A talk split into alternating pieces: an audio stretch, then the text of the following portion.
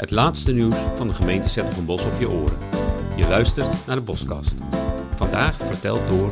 Mij, Bibi van der Grient. En in deze podcast gaan we het hebben over het bezoek van de koning aan woonproject Bosgaard, de controle voor hondenbelasting en de WOZ-beschikking.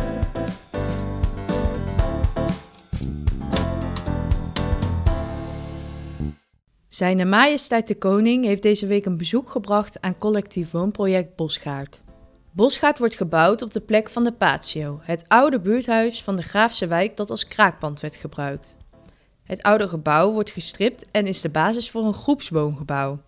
In samenwerking met wooncoöperatie Zayas worden er huurwoningen ontwikkeld en gecombineerd met een buurtcentrum en een buurtakker. Het is in Den Bosch het eerste bouwproject binnen de sociale huur waarbij het initiatief helemaal bij de toekomstige bewoners vandaan komt. Toekomstige bewoners hebben dan ook eigenaarschap over het project en bouwen zelf mee aan het pand. Het woningbouwproject wordt zoveel mogelijk met hergebruikte materialen gebouwd. Denk hierbij bijvoorbeeld aan materialen die vrijkomen uit sloop- en renovatieprojecten. De oplevering van Bosgaard is gepland in oktober van dit jaar. De coöperatieve vorm van het project, de sociale aspecten en duurzaamheid stonden centraal tijdens het bezoek van koning Willem-Alexander.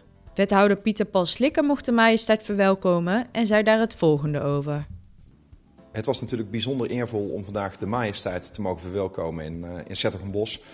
Um, de koning heeft 2023 uitgeroepen tot het jaar waarin hij graag aandacht wil besteden uh, aan het tekort aan betaalbare woningen in, in Nederland. En hij legt dus veel bezoeken af, spreekt veel met mensen om te kijken naar wat zou nou, nou mooie creatieve oplossingen kunnen zijn en het doorbreken van die woningnood.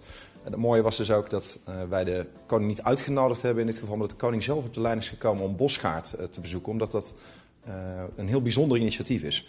Waar we normaal als gemeente samen met ontwikkelaars en corporaties woningen realiseren en daar eigenlijk op het moment dat de woning klaar is een, een koper of een huurder bij zoeken, gebeurt dat bij Bosgaard precies omgekeerd. En dat is een gemeenschap van oorsprong krakers, die in een oud-wijkgebouw als gemeenschap actief zijn geworden, met de buurtontwikkelingen zijn gestart en eigenlijk zelf dolgraag daar het oude wijkgebouw ehm, zouden willen transformeren tot een totaal van 19 appartementen, waarbij ze heel veel zelf bouwen, het beheer uiteindelijk ook in, in hun handen terechtkomt. En circulair bouwen, zoveel mogelijk. Bijzonder duurzaam initiatief. Heel erg gericht op gemeenschappelijk wonen, op duurzaam met elkaar voorzieningen delen. waarbij ook grote interesse was van andere partijen. Dus vandaar de Platform 31, het ministerie van BZK, maar ook EDES graag kwamen aansluiten bij het gesprek met de koning. om met elkaar te kijken hoe kunnen dit soort succesvolle initiatieven, die ook gewoon naar meer smaken verder brengen in Nederland. Dan nog wat praktische zaken. De controle hondenbelasting start binnenkort. Want wie een hond heeft, moet hondenbelasting betalen. Maar niet iedereen die een hond heeft, geeft deze aan bij de afdeling belastingen. Daarom bellen onze controleurs bij inwoners van Zettigenbos aan om na te gaan of er een hond aanwezig is. De controles worden gedaan door medewerkers van het bedrijf Legitiem BV. Ze kunnen zich legitimeren met een legitimatiebewijs van de gemeente Zettigenbos. Merkt de controleur dat je een hond hebt waarvoor je geen aangifte hebt gedaan, dan krijg je een boete opgelegd. Deze boete is 94,20 euro en komt bovenop de te betalen belasting. En meer informatie kun je vinden via de link in de omschrijving van deze aflevering.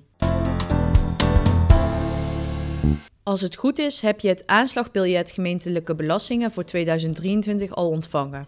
En anders is die onderweg. Op het biljet staat onder andere de WOZ-beschikking. De gemeente moet elk jaar een nieuwe waarde vaststellen voor alle panden in de gemeente.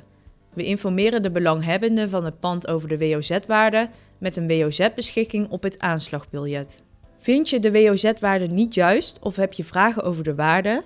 Vul dan het digitaal contactformulier in en een van onze taxateurs neemt dan binnen 10 werkdagen contact met je op. De taxateur beantwoordt je vragen en blijkt de waarde onjuist, dan past hij of zij deze aan. En let op, want je kunt het contactformulier invullen tot en met 7 april 2023. En ben je het niet eens met de aanslag gemeentelijke belastingen, dan kun je bezwaar maken op de pagina Bezwaar.